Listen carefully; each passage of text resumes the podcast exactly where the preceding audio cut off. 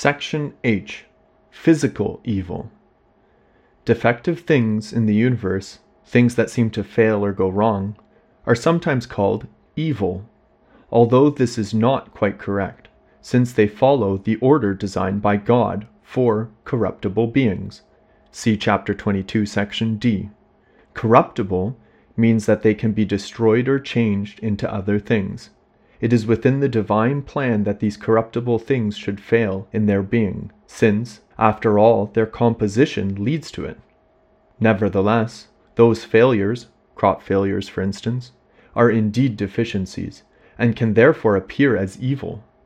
They do so when considered out of context with regard to the entire order of the universe. Only God has the overall view of the universe. Since man does not have the power, these things may appear bad to him, especially if they harm him in some way.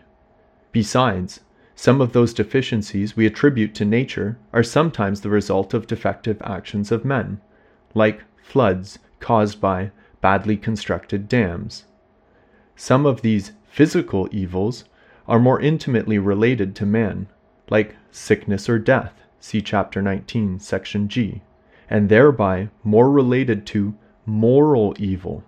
We know about this relationship, however, only by divine revelation, the redeeming value of suffering. It is not discoverable by mere philosophy. Philosophers outside Christianity have always been puzzled by this mystery.